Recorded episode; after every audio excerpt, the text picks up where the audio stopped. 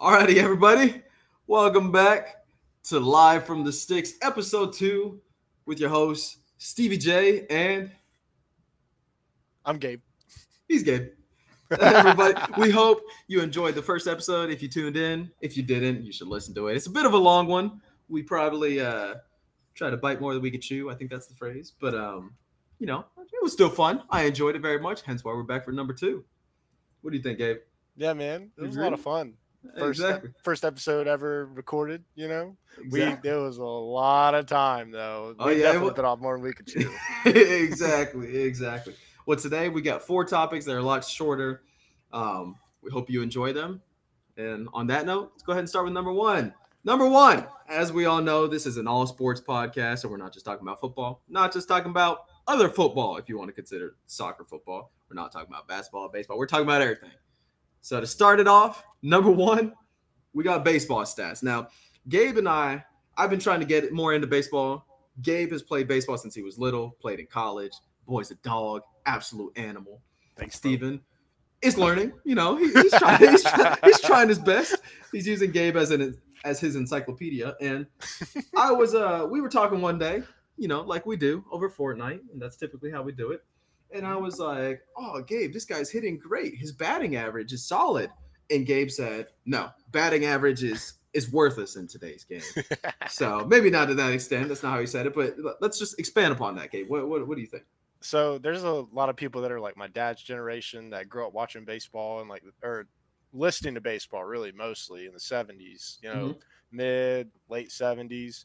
To them batting average is is it's everything cuz that's what that's what they knew at that point in time. You had certain individuals that were keeping track on base percentage and slugging percentage, but like we didn't really value those things like we do t- today. You know, there's a lot of statisticians that work for MLB front offices, and you know they value OPS plus and you know weighted runs created plus and things like that. Now, Mhm. I'm throwing those stats out there. I'm going to assume that all six of our listeners don't know. Exactly. I was about- about I was about about to say I was about to say just in case, you know, I know a couple of our listeners personally, I would say. Shout out Yes. mom. Hi mom. um, so if you could just go ahead, she knows what, you know, if if you've watched sports at all, you've heard about baseball, you know what batting average is. It's pretty obvious. Yeah. Like are you hitting the ball well and is it not going out? Like it, it- we get it. Like Yeah. um but can you just explain real quick what OPS is derived from? Because I think if you try to look it up, it's a little confusing. But Sure. Gabe was the one that explained it to me, and I just feel like it it makes a little more sense, especially for the argument that he's going to try to make in a little bit. Sure. So OPS comes from on base percentage and slugging percentage. It's the sum of both of those. Okay. Okay. So first, we need to understand what on base percentage is. Every single time the player goes up to the plate, the batter, the batter goes up to the plate, Okay. he gets credited for what's called a plate appearance. Got it? Every single time. Doesn't matter if it's a sacrifice, a strikeout, a home run, he gets credit for a plate appearance Even for a walk. even for a walk. He gets Okay. credit for that. Batting average doesn't take that into account. That's why batting average sucks. okay, got it. so on base percentage is a better stat. You know, Okay. slugging percentage is a lot like on base percentage in the fact that it takes every single plate appearance into account. Okay. Okay, so that's why the sum of them, the sum of both of them, gives you uh, all-inclusive hitting stat. Okay, because it takes all the plate appearances into account. So now what we need to understand is is how do you calculate on base percentage? All right. Because that's the basis of how you calculate slugging percentage. All right, so on base percentage, you take every single time a player gets on base Mhm. by their own merit. So Okay. that would be a walk or any sort of hit. That would be a single, a double, a triple, a home run. That counts positively for on base percentage. That counts it. for a thousand points. Okay. Okay. And uh, So- when when you say a thousand, are you meaning 1.0? 1.0. That's what I'm saying. Got 1.0. it. Yeah. It. It's slang. Sorry. It's slang. No, no worries. It's just I once again I have finally figured. I've already asked half of these questions before. It's for our listeners that don't Right. know. Hi, mom. Um, so just so you know that if you're trying to listen, our podcast is trying to be inclusive. You know, trying to just introduce everybody to sports so they kind of understand. So yes. Anyways, one zero equals a thousand. If you didn't pick that up. Right. So if a batter has one plate appearance on any given day Mhm. and they get on base by their own merit with a walk, a single, a home run, a double, whatever, their on base percentage is 1.0 or a thousand. Okay. Now, how how would you calculate two plate appearances and getting on base one time?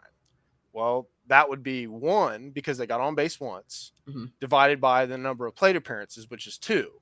So that Okay. would be 50%, or the slang term would be 500. His on base percentage is 500. Okay. So that's the gist of how you would calculate on base percentage. Now, that obviously a player that plays in the big leagues is going to play 162 games or some number around that that number and then they're going to get about four plate appearances a game so it Mhm. ends up averaging to be about 600 plate appearances Jeez. yeah it's a lot yeah it's it's when a you, when you say it like sample that, I'm like, gosh, that is ridiculous. yeah it's a large sample size Mhm. so then slugging percentage how we calculate that is very it's very similar to on base percentage Okay. with walks not i i don't think walks count walks don't count for slugging maybe they do i'm not sure But I don't anyway. think they do. So you have you'll have singles you'll have singles that count for the same as a walk or any other hit would in on base percentage a single is basically the same thing Okay. as as what you would get for on base percentage Okay. but then a double is worth twice as much a double's worth Hmm, 2000 points okay. a triple's worth 3000 and a home run's worth 4000 Okay. Because that's the total number of bases the batter achieved Makes sense. That's hence slugging percentage. It's Okay. it's a power stat. So then when you calculate all when you, when you calculate those two stats together, that gives you the player's on base percentage plus slugging. Hence OPS. gotcha. So Makes that's sense. that's a stat I like to use. Now, the issue with OPS is from it's it makes it very difficult to compare hitters from year to year. I'm going to give you an, an example. Sure. So the average OPS in 1967 Mhm. was 663. Yeah, okay. the average. Yeah, For those of you that are keeping up with the slang, 663, he went back to, I'll say Steven terms, like just pure stats. So that means 6,630. Like that. that- Yeah. Okay. Okay.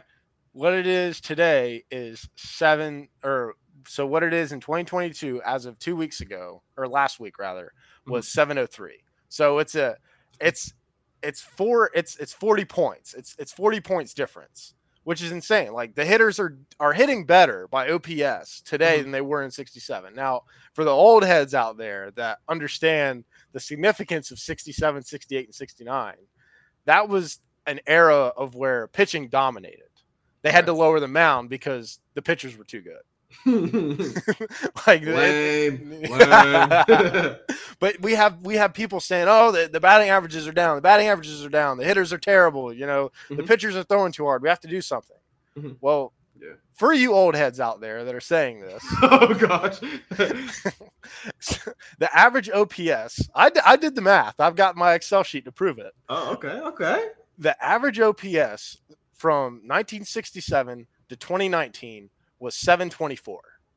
That was the average. Okay. In hmm. 2019, the OPS, the average OPS in the league was 758. In Okay. 2020, we had the COVID year, it was 740. And then in 2021, it was, guess what? 728. So outside of this year, the OPS is about where about where it was for the average. And really the numbers are even inflated because of steroids in the 90s. That's, So- that's very true. I didn't think to so really you know teams are shifting and they're doing all these things that are causing the batting averages to go down Mhm. but the offensive production is actually about in tune with what it really has been the last 60 70 years so you know that's that's my little diatribe on why batting average sucks uh, you know we can go into the pitching stats i i also did the average earn run average and uh, which is the amount of runs that are credited towards the pitcher so Okay. the pitcher essentially is responsible for the runs that are scored per nine innings. That's Okay. what his earn run average is. But essentially, it's it's a pitching stat and it's it's a good one. And uh, uh, basically, the earn run averages the last five years Mhm. are in are a little bit higher than what um they they were for the average since 1967. So you know the pitchers are not pitching as well, and the hitters Yeah, from what they used to.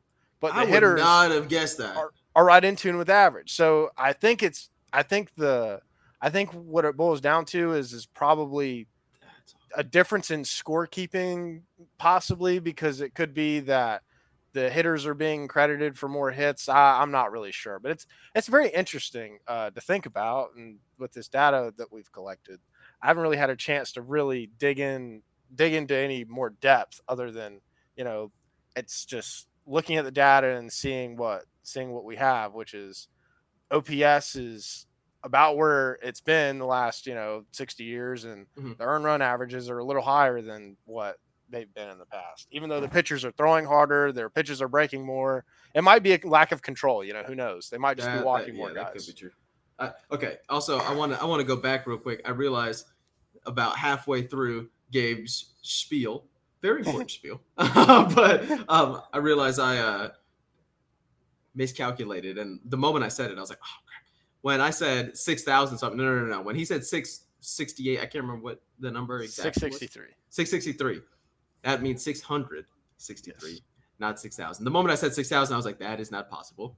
Yeah. How? like the, the highest you could potentially have would be 5,000. Like that means every single hit you're going yard, Yes. ev- like every single time you're up the mound. The 5,000 would be the best. So no, it- he meant 663. I can't do math.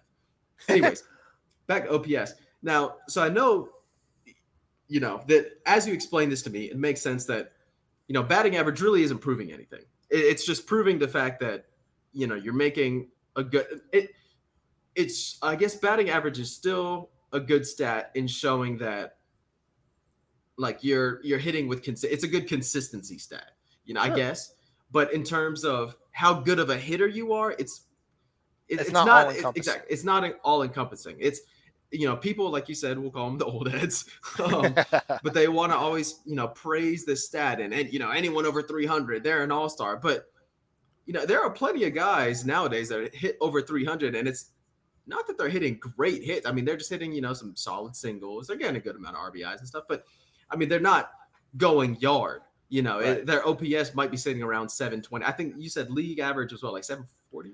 So uh, league average in um, 2019 was 758, and 2020 it was 740. So Okay, you know so that's that's where our league average is. That's where our league average is. exactly. So I mean, you you've got some guys that, for example, I think Austin Riley. I believe his OPS right now is like 898. I think Yeah. it recently went down. He's he's been in a tad slump these past like four games, but um, so 898, which would show that like okay, you know, he's first off he's getting on base and he's going, you know, he's he, he's smacking that thing. You know, like he, I mean, he, he's doing well. The 898 is good.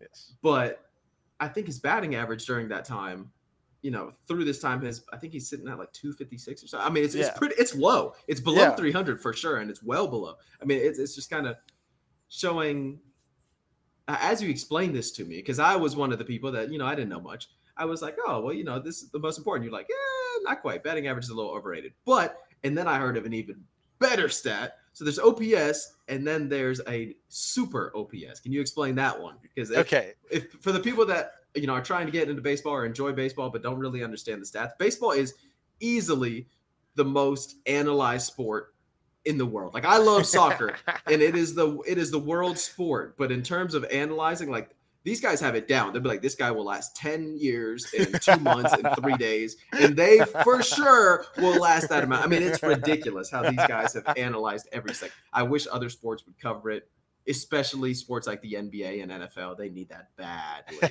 especially the NFL. So, all right, can you just explain this super stat? Sure. So OPS, what Steven's referring to, is form is uh, formatively known as OPS plus, and essentially this stat was created with the with the intention of trying to compare hitters from different years, different eras, and hitters that play in different ballparks. I mean, a lot of the a lot of the people that you know like to hate on OPS say, well, you know.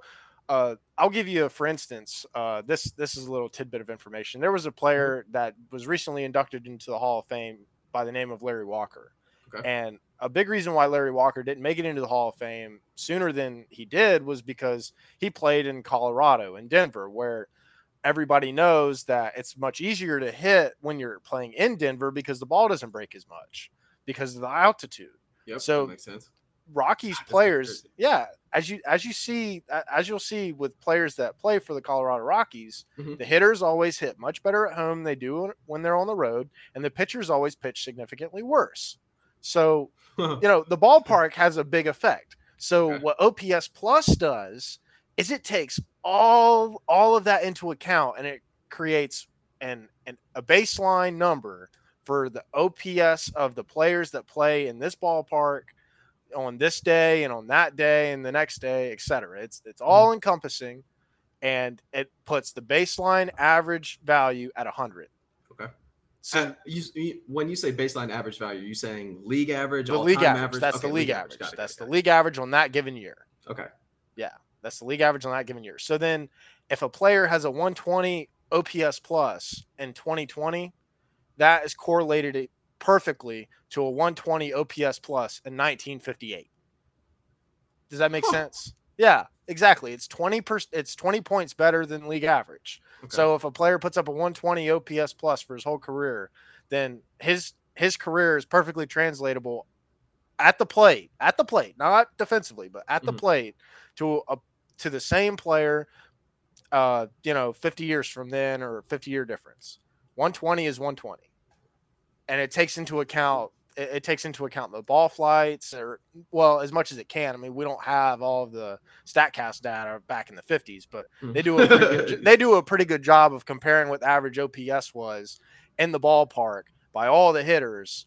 And they and they also take into account who the pitchers were. It's it's a long long formula that a lot of dedicated people put a lot of time into to create the stat but it's it's a wonderful stat for those of you that want to look at it that one there was a lot of effort put into making that one number oh yeah. and it's every year That that's so cool, honestly. And like Gabe was kind of alluding to, the fact that yeah, the 50s, you know, they weren't as heavily recorded, but at the end of the day, if, I mean, there are still there are there are records of what every single player hit, how he hit on every single day. All that's written down. It's just written on paper. It's not as Right.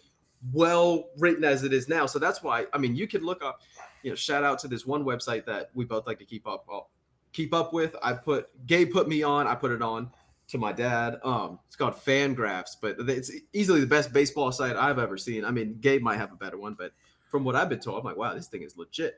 But I mean, you can see players, you can see Babe Ruth, you can see players all the way back. I think up to I think when baseball started, like 18 something. It's pretty cool. Now, is it as accurate that time? Who knows? But I mean, it's got all the big names you would expect. It's got Willie Mays on there. It's got Babe Ruth, et cetera, et cetera. So it's pretty cool. Like you can look at that one stat and be able to compare people across years, decades, seasons. I mean, it, it's just a very cool stat because it's it, it does its very best, as Gabe was saying, to just take everything into consideration. And you don't have to worry about it.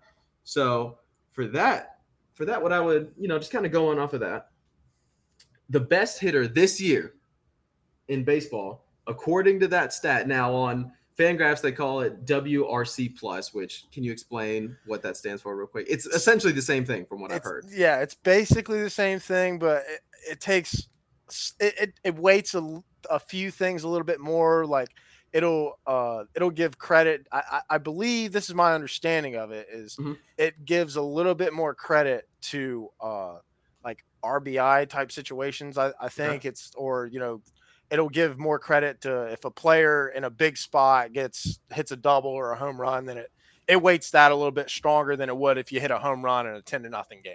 Which honestly, that's that, that's part of the reason that.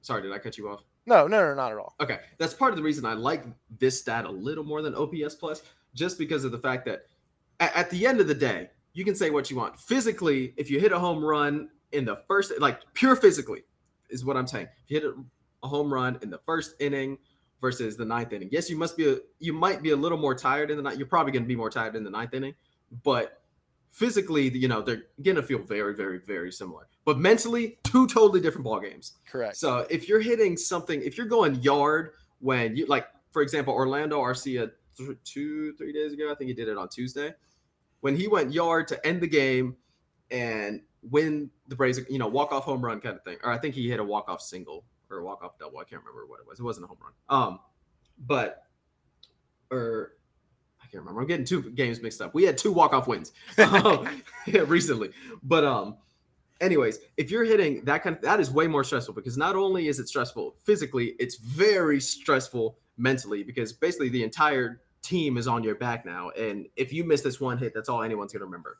That oh, they missed a one hit the game. You could have had a great game before that. No one cares. So it's I, I like that it takes that into consideration. Going off of that, sorry, we kind of went full circle. Um, it says the best three hit- hitters this year, according to that stat. Number one, Yordan Alvarez. Mhm. Number two, Paul Goldschmidt. And number three, your boy, Aaron Judge. Now, my question is based off that, and it's and from top to bottom, it's 201, 191, 188. My question is, and if you want to throw Mike Trout, he's 187, Jose Ramirez is 185. Those are really the top three guys. Everyone else is kind of far below them. Top five. Um, my question is if you are a franchise right now and you need one guy to- you know you want one guy on your team to win you games and go yard a consistent hitter who are you choosing today today. today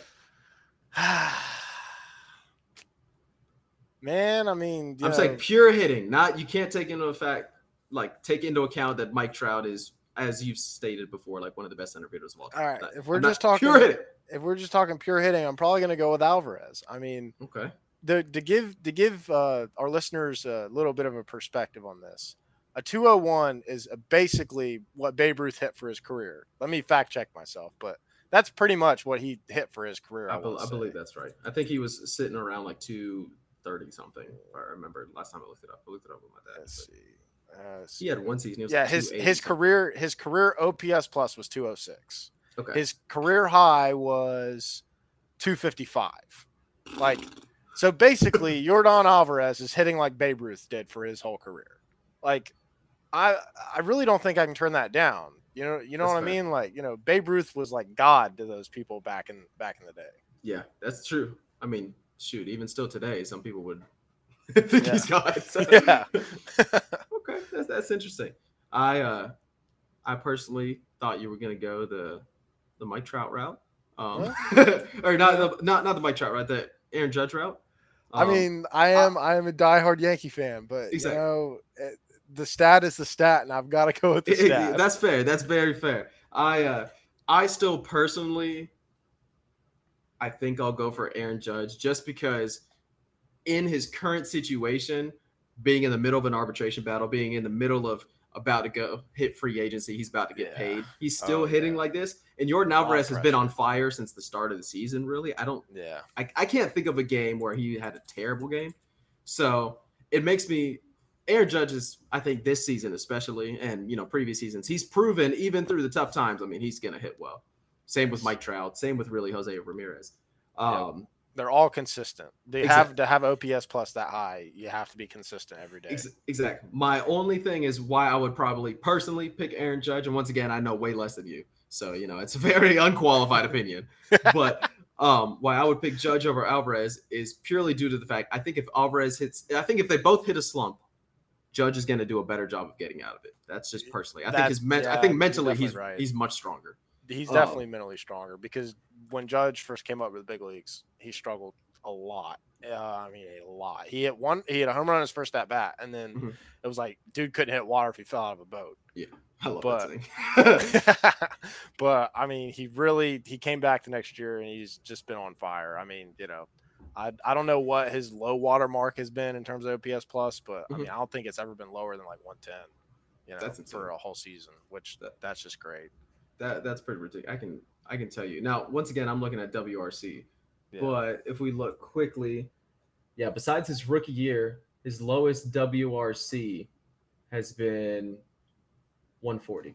Yeah, that's just insane. That's insane. That's like Mike Trout level. And, Yeah, you know, yeah. Mike Trout. If you look at hitting, I think he's like tenth all time. You know, Like, I mean, his his hitting stats are ridiculous. Yeah. Not in. I think he's. It's not in WAR, but in WRC plus, yeah, he's um, his hitting stats are absolutely ridiculous. yeah. Anyways, um, you have anything more you want to say about this this topic? No, man, I think I got it out of my system for now. All right, well, you know, I'm built- sure- this is built I'm- up over years. oh yeah, I'm I'm sure we'll be talking about baseball again. I mean, we definitely will be.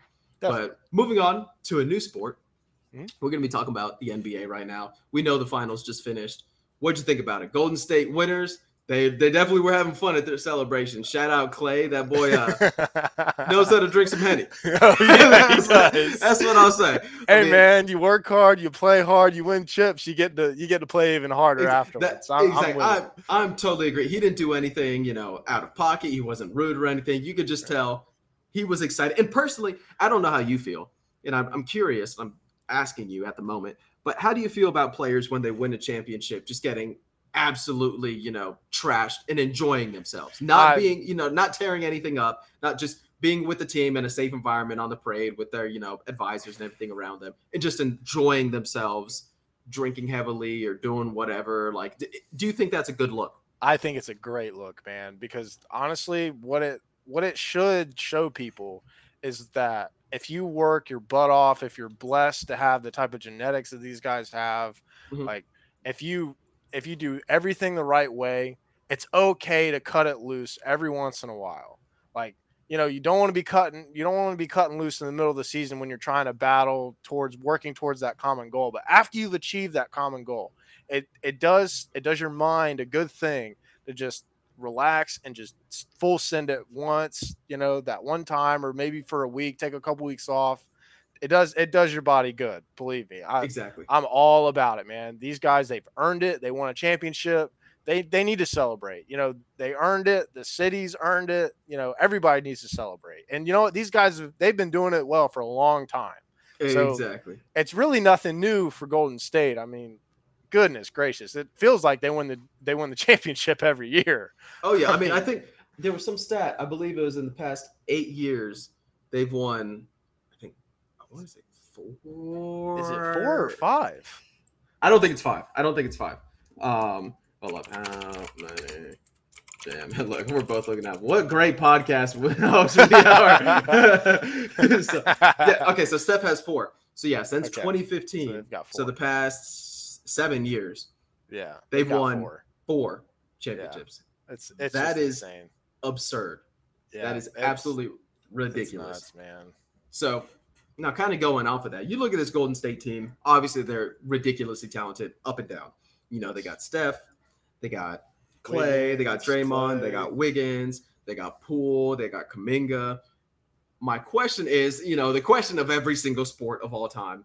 If you're that franchise, two players you're keeping, regardless. You're keeping Clay and you're keeping yep. Steph. Yep. Those guys aren't going anywhere. Right. The other guys, all legitimately could be up for max contracts. Draymond will probably never take one because he wants he enjoys win. exactly he wants to win and he enjoys being a role player at Golden State and his role fits well at Golden State. If he wasn't at Golden State, he's obviously definitely good enough to be an all-star. I mean, he's been there multiple times, but his role is just a different role. It fits very well in the Golden State system. It might not fit in another system as well as he would hope. I don't think he's ever, ever going to leave there. He's going to be a solid 15, 20 mil a year guy.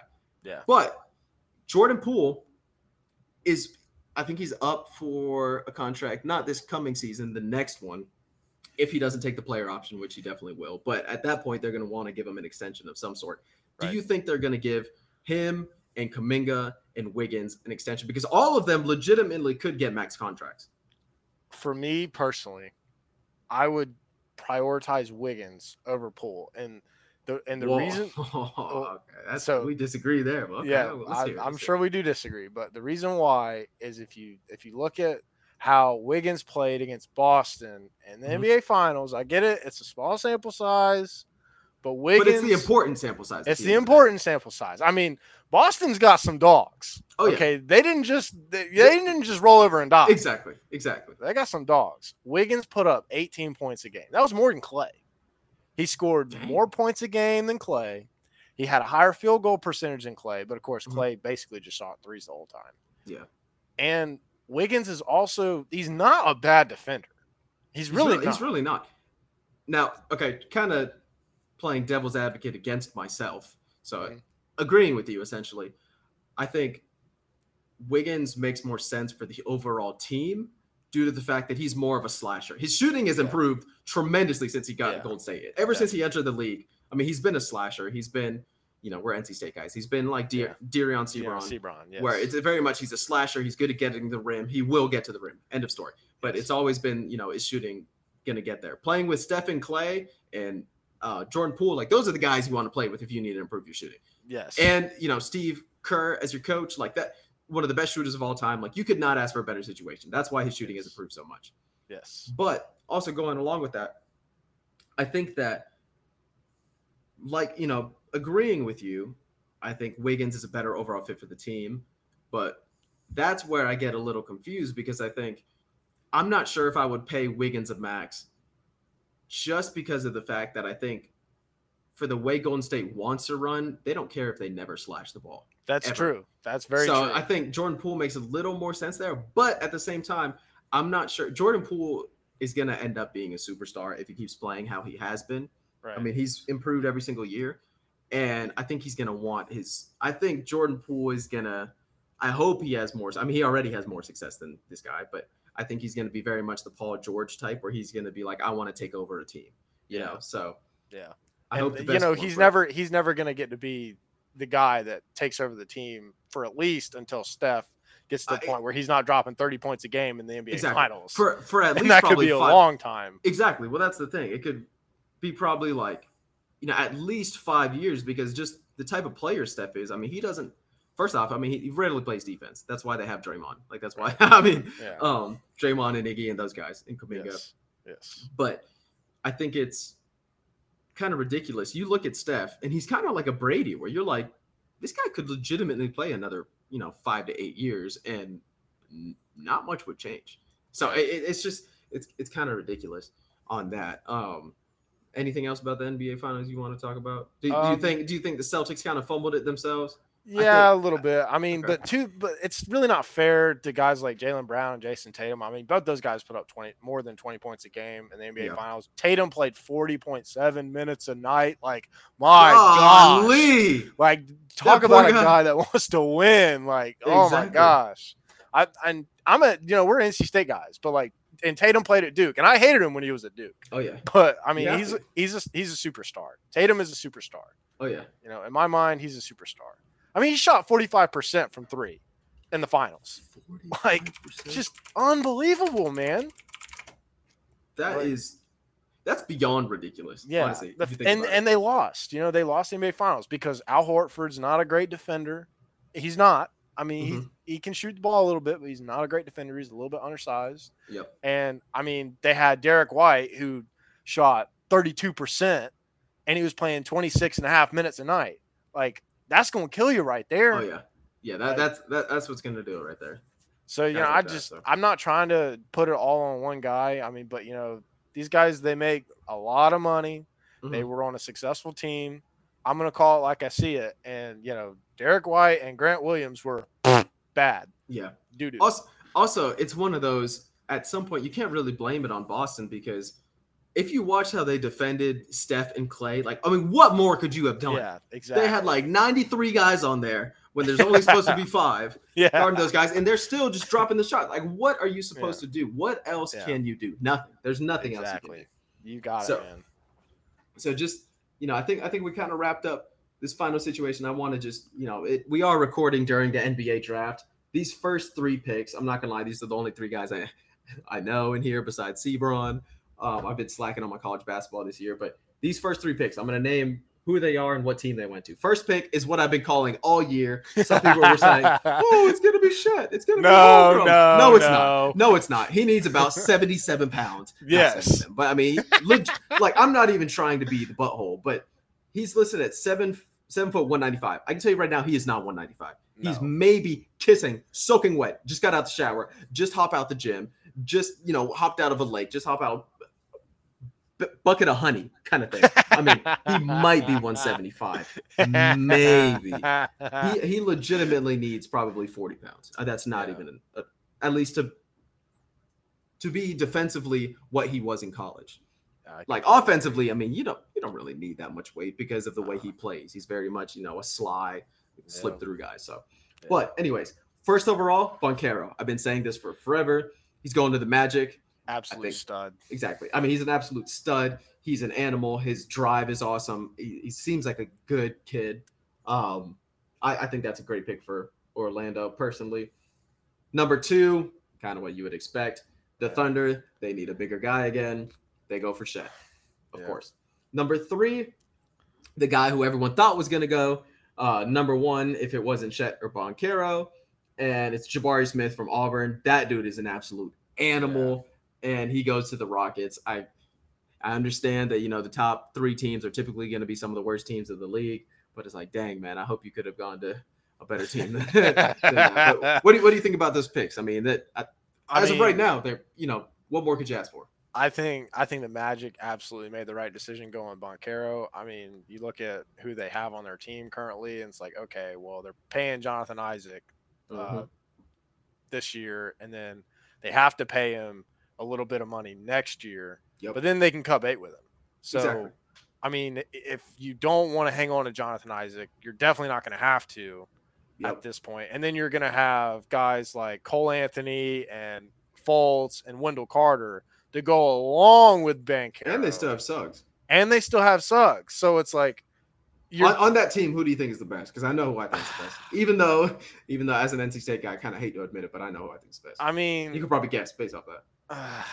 I don't know. It's probably Carter, but maybe uh, maybe it's Cole Anthony. I mean, I, I don't know, man. It's I, I was gonna say I think Cole personally I'd say Cole Anthony, but I I, mean- think I'm very much a mental state guy, and I think he's got the best drive and the best mental state. Definitely. I mean, my whole the the one knock I have on Cole Anthony, and it's really not even a knock on him. It was a knock Mhm. on the guys that he played with at Chapel Hill. I felt so But- bad for him at Chapel Hill. You know, they they had a they had a historically bad season when he was Oh, yeah. there, and you know he should have been a top three pick. Yeah, and he he he definitely would have been if he'd had a little bit of help. Oh, yeah. But I mean, you know, I so I'm a little biased against him because they didn't have they didn't have the best season when he was there.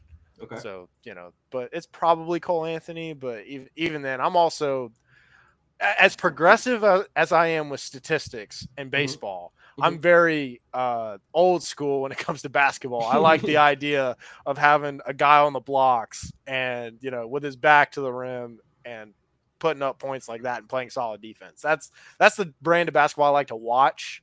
Mhm. But I understand the three point shot has just absolutely taken over the game of basketball as it should. you know? Yeah, that that's that's very true. Yeah. Um, but yeah, I think I also The, I, the Magic definitely made the best pick though. I agree. I think- Banchero. I this whole time I've been saying if you look at the guys, Banchero is easily the most NBA ready. He's Yes. 6'10, 250.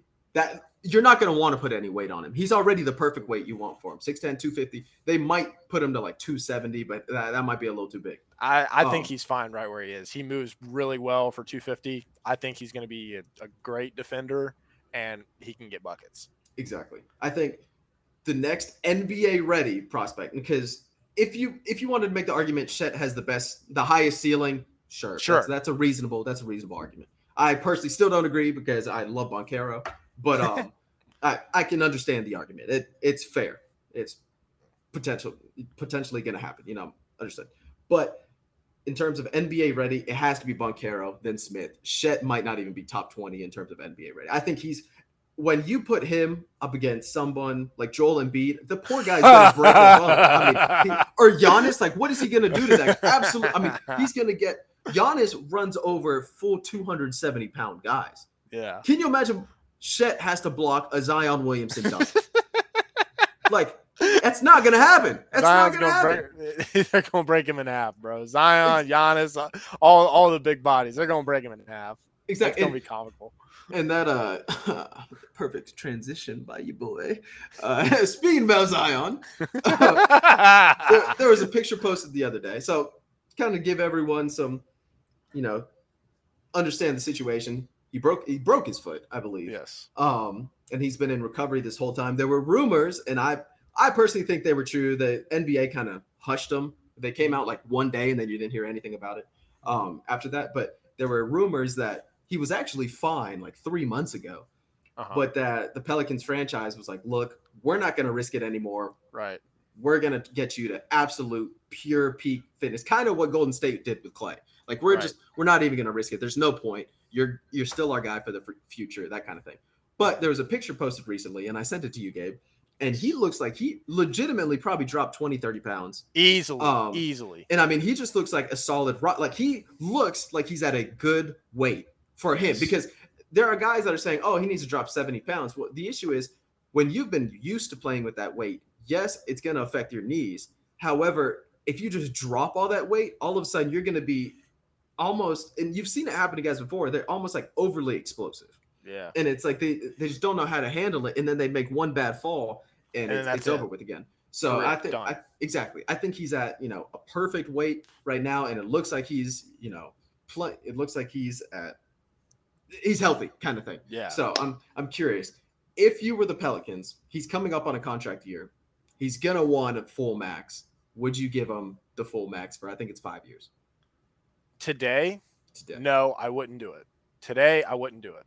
Okay. Okay. How much would you give him? I think the max, the rookie max right Well, now, if- I think if it's you- like if- 39. Well, here, here, here's my whole thing about the NBA and free agency and all, and my uh, philosophy on NBA free agency. The Okay. reason why I don't give it to him is because I know somebody else is going to probably give it to him, Yep. and if you're able to afford a supermax player that's not yours, that means you have either enough cap space. You, you have to have the cap space to do that. Yep. Okay. Which means that you're also going to have to potentially lose a supermax player. And if there's a if there's a max player out there that's not Zion, I think I would probably have that max player that's not Zion over Zion as of right now. That- I had- I- fair assessment. Because you know I haven't, I haven't seen it. You know I- I, I haven't seen the level of play out of Zion in the NBA for a whole season yet. He That- is more than capable. Exactly. That's that's the biggest statement, the one you ended with for a whole season. Because I had this argument with Runaka, which for those of you who don't know, which I bet everybody here knows, that's my roommate, Yes. huge NBA fan. Um, but I had this argument with him the other day where he was saying, "Oh, well, he hasn't shown anything." It's not that he hasn't shown anything. Every single game he's played, he's played a good game. Like That's right. besides his like first ten, and That's even then he played pretty. He's played a good game. The issue is he has not been able to be consistent due to injuries. Yes. But I think the Pelican staff have realized, look, this is going to have to be a guy that we nurture for a little bit until we drop him. He probably is going to lose another five, 10 pounds. Not anything major, No. but just to kind of, you know, reassure. The biggest issue that they're going to worry about is going to be his knees and ankles. They're really not going to worry about anything else. Upper body, you know, nothing really happens to those guys. It's going to be knees and ankles are his ACLs and current. And, you know, it's a professional sport. They already know what his muscles look like. They all know they should have that stat available, even though it's, you know, kind of joking, even though it's not baseball and they don't know everything. Like they, Yeah. they still should know enough where the physios should know what he needs. So, Right. personally, I, I I'm kind of, I'm kind of with you. I would, part of me wants to give him the super max, but part of me also wants to say, go for it. Try to hit free agency. Let's and see if what you, you, don't, can exactly, see what you can get. If someone else would give you a super max, knock yourself out, man. But if you could get Zion for even like 20 mil right now, because at the end of the day, he might be he's a top three guy in strength in the league. Oh, easily, easily. It, it's it's got to be Joel Embiid, Giannis, and Zion. and And Zion. I once again we've talked about this before, um, but I don't think we talked about it on the pod. You can't include the aliens of any No, sport into yeah. a conversation. Like I'm not going to include Mike Trout into most conversations because he's arguably the best player in baseball every single year. Right. End of story. Yeah. I'm not going to include LeBron in most conversations because he's arguably the best player in the league every single year. Same thing with Cristiano and Messi and soccer. Like you just can't include those guys. They're anomalies. Yeah. I'm not going to include them. So Right. It, anyways, but he's arguably a top three guy in strength. So it's one of those. He's got everything. I think it would do him better if he just takes his fourth year or fifth year option, whatever it is this year for 15 mil, whatever it is. They're they're I mean they're pretty hefty options Yeah. and he's still getting paid 15 million dollars a year from Jordan. Mhm. Um, so he's still gonna make good money, and then just have this year be like, you know what, I'm gonna prove I'm worth a max. Because if he has one good year, everyone's gonna give him Everyone's max. gonna pay him. Yeah. Because that's the thing. No one is doubting the talent. No one No. is doubting the strength. The only thing people are doubting are, is this guy gonna be able to be consistent? Can he play at the very least, you know, like 60 games, right. and then play through the playoffs? That's right. Like, eh, that, that's all. That's all big teams really want out of their max players now. You see Yeah. it. You know, I'm a Clippers fan. You see it. with Kawhi all the time. They're like, we don't really care about the regular season. We're not paying you that money for the regular season. So no, I we just want to be one of the top eight in the conference. We get get to the dance, and then Exactly. We're gonna we're gonna roll those dice, baby, and hopefully we can get get to the finals and win a chip. That's what it's all about. Get to the dance. exactly 100% of the time. Yeah. So on on that note, do you have anything else you want to say about this topic? Simon? No, man, I, I I think we pretty much nailed it on that one. I, I would agree. So moving on to our next sport, our final sport, final topic. We're going to start with a huge decision Yes. in the world of football. yes. Was Archie Manning. For those of you who don't know, Archie Manning is the son of Cooper, correct? yes. Son of Cooper Manning. If you don't know who Cooper Manning is, he is the brother, right? Yep. The brother. Brother of, of course, the one, the only Peyton and Eli. Yes. So there were always stories about how Cooper was actually better than the two, blah, blah, blah, blah. Had some injuries, had some issues. Da, Right. da, da, da, da, da. If you ask Peyton, he'll say that Cooper was better than him. Um, now, the interesting thing is Archie, his son, has been a five star recruit, been recruited by every single. They they say he's one of the best recruits to come out in a while. Blah blah. Been recruited by everybody in the country. You know, mm-hmm. rightfully so. He had offers from Georgia. He had visits at Georgia. He had offers from I think Alabama, Ohio State, Clemson. I mean, literally everywhere that any football player would be like, "Oh my God, it's my full dream." And if Yeah. if these guys offered me, then I would sign immediately. He got an offer from. kind of. Yeah. And he chose where, Gabe? Texas. The Longhorns. So here, here's my thing. If there's ever, ever a decision that's all about staying close to family and already having connections, this is it. yeah. Easily. Because because I I hate to be, I'm just gonna say I hate to be the asshole. But why would you not choose UGA, Bama, Clemson? Why would you not choose a program that is currently good? You can argue Texas is a proven program. Yes, their facilities are ridiculous. Yeah. Their talent development's awesome. You're still going it's to go on to par the with NFL. an NFL team. It's an Exactly. it's on par. It's even better than some NFL facilities. Exactly. Is what they tell. Is what like they it- tell it's us. nicer than the Panthers facility. It's nicer Yeah. than you know the Commanders facility. I mean, Yeah. so it's it's one of these. It's nice. You can't argue the facilities, but why someone of his caliber would go to that school, I can tell you why. Because he already has NIL agreements Yep. with probably dealerships and whoever and whoever's down there. Yep. He already probably has a house down there. Yep. His family can go to every single guy. This is 100% personally, I think, a, you know what? I just want to stay close to home because I know I'm going to go to the NFL decision. What do you think? yeah, I couldn't agree more. Uh, the one issue I take with it is there's another quarterback prospect uh, in the 2021 class, Quinn Ewers. Mhm. This this past Where's he from? class. Where's he from? I'm not sure where he's from, but Okay. he he's also a five star recruit. So, you know, there's a pretty good chance that Archie doesn't play his true freshman year. So, Oh, there's like- another guy at Texas. yeah, there's another guy at Texas. Yeah, he's a five star recruit. There's a, there's a good chance Archie doesn't play his true freshman year because this guy's going to be a a redshirt junior or a redshirt sophomore. I'm I'm, I'm not sure on, on the years, but it's like I I it's a head scratcher. But again, I mean it's it's only a verbal commitment. You know, we'll see. But Yeah, I I just don't know. I mean, and NIL money is it's a real thing, man. Oh, it's yeah. a real thing. I you know, I was reading the other day that apparently some kid was given eight million dollars or something to eight million. yeah, eight million dollars for a commitment. I mean, it's just unbelievable. I know people were freaking out over Bryce Young, a million bucks, which you can say what you want about the NIL. And if you want to email us and argue or tweet us and argue, go, Go for it. But we both are on the same page where it's the best thing to happen to these athletes. These guys, these TV deals, look up. I want y'all to look up the NCAA March Madness TV deals because they are not in the M category. They are in the B The category. B category. And when I say that, that means billions of dollars. that is absolutely ridiculous that these schools can make that amount of money and not share it with. For football, I understand a little bit. And they're still not sharing the money. What they're doing is saying, if you want to get paid, go get paid. Go be like a regular college student. Yeah. Go work for it. Yep. And that is how you should do it. The guys should, you know, they make the money for the school. That's why they get the scholarships. They want to make money for themselves, they can work for it. Or the Yep. school can help them out. And that's how it should be. It makes sense. Definitely. It makes sense. It allows any small program to do well because, and people are like, oh well, you know, places like, I I can't think of one in a small city right now. Well, let's But- let's let's look at it from this perspective, okay? So Mhm. you had Spencer Rattler, and you had uh, what was the guy's name that ended up winning the job at Oklahoma? Williams, uh, Devin Oh, Williams. Uh, anyway, so Something- you had Williams. you, you Yes. had two bona fide stud quarterbacks that were both playing at the University of Oklahoma. Spencer Rattler had the job right off the bat, and he lost his job. Okay, plain and Yep. simple, lost his job. So what Mhm. does Spencer Rattler do? He's like, okay, well, you know, I want to play. I'm good enough to play. I'm going to transfer. Exactly? So don't give me this crap that oh well you know we're, we're going to see a con, uh, all the talent's going to go to the top 10 programs. That's not true at all.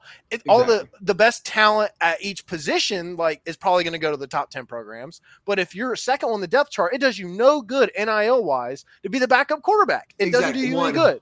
Ex- exactly. And also, my thing that art that aggravates me about the NIL is everyone's always like, "Oh, well, only the big cities are going to get it." That's not true. You're telling me Tuscaloosa was able to pay Bryce Young a million bucks, which actually No. I think he ended up getting more than that. I think that was just like initial his before he even played a snap, he got Yeah. a million bucks. Sounds right. Tuscaloosa, yeah, okay, yeah, okay, sure, buddy. sure. No, if you want that money, you can get it from anywhere. You could be That's in right. Tuscaloosa and you know your face is on Green Bay cheese. Like Yeah. it's you know it's. It- what, do, what do they think? These graduates are graduating and they're just staying at home? Like, no, they're going off. exactly that's the thing. So it's uh oh gosh that's that's so dumb. But Ar- Archie Manning's decision it's an interesting one. That's what I would say. At the end of I the was- day, I was I don't know. I don't know the full situation, but I will also say I was a little upset as a Georgia fan, but also happy as a Georgia fan because you know I think they're not they're not joining the SEC yet. It's like twenty. No, it's 2025 is when they join Yep. the SEC. So, So, uh, you don't have to see him for we're a good. while. Yeah, We're good. you don't have to Bye, see him for Archie. We probably yeah. won't ever have to see him because he'll probably get drafted. You know, his junior year and be fine. So Yeah, we'll see. all right. But he's he's not he's not going to campus until 2023. So I think you have I think you're going to get him Oh, for one year. right. I think you're getting him for one year. So Uh, yeah, uh, it's fine. I'll live. a quarterback does not make a team, Steven. It just helps a lot. very true. Very true. Now, Yeah. kind of last topic, also on football. Now, I'm going to say this treading as lightly as possible Yes. because we're transitioning into another topic. For those of you who do, do not know, Deshaun Watson is the Browns quarterback. He has a lot of sexual assault cases. Um, yeah, I think it's like 20 or 24. I believe it's 20.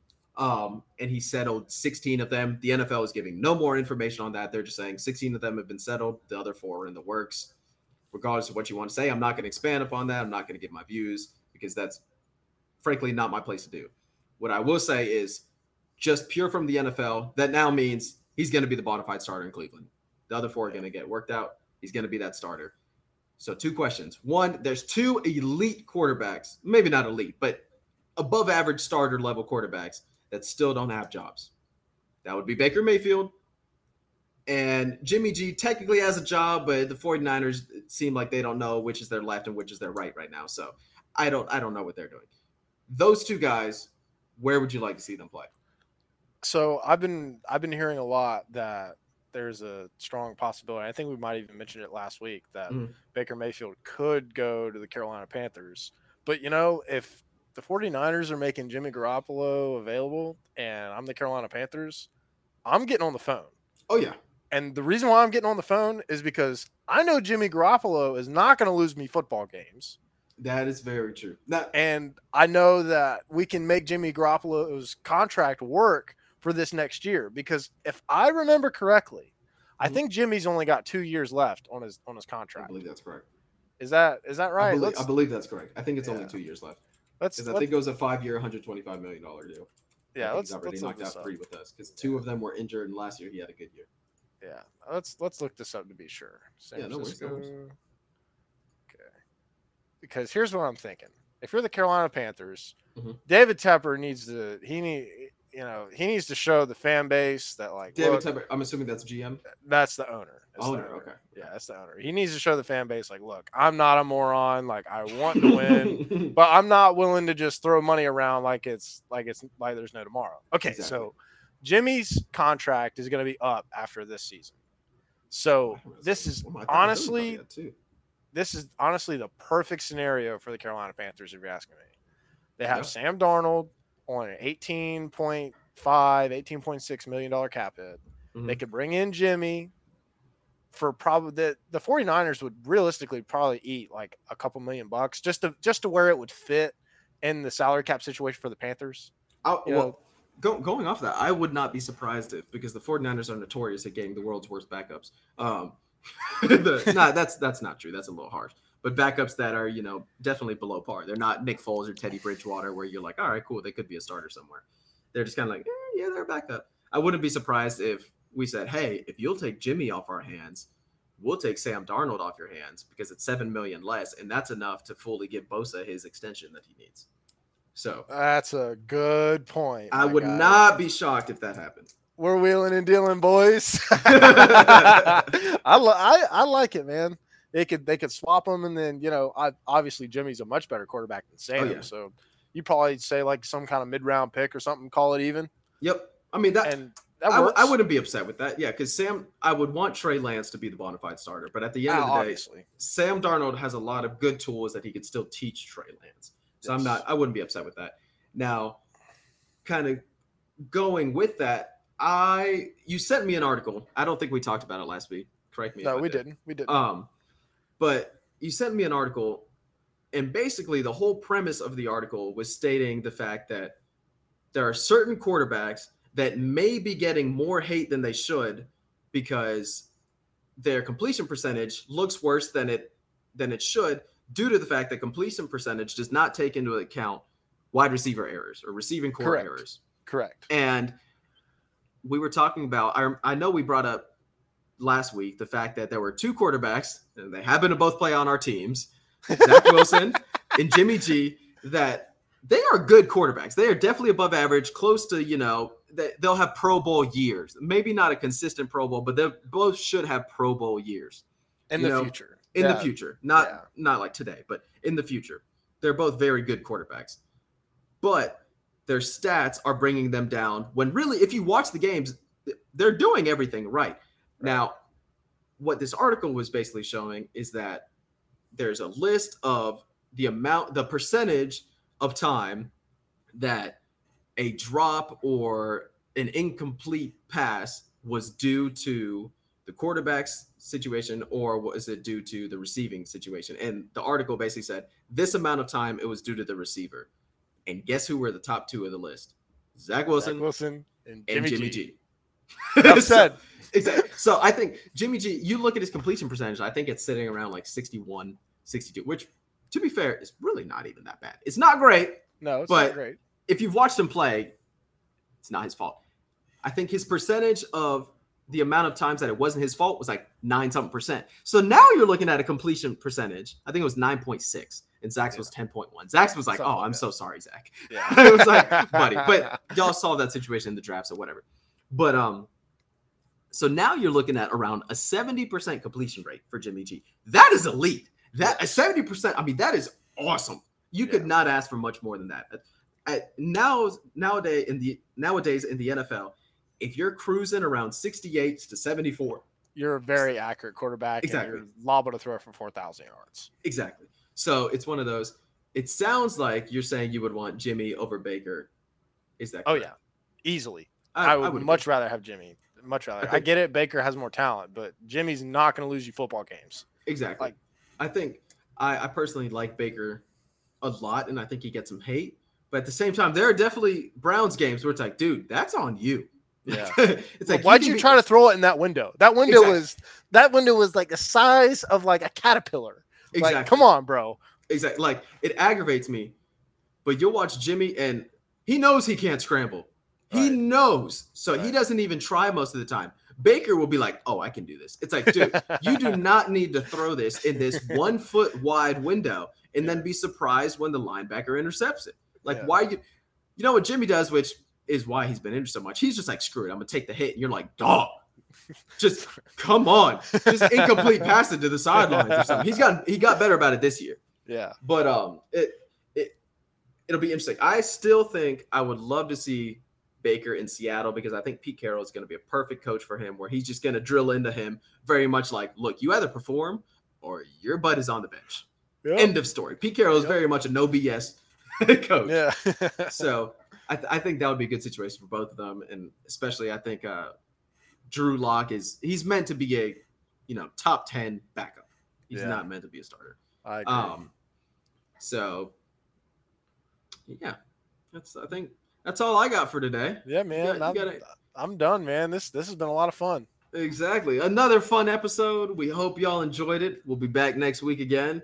So, with that said, that's live from the sticks, episode two. I'm your host, Stevie J, and I'm Gabe. and he's Gabe. See y'all. Y'all have a good one.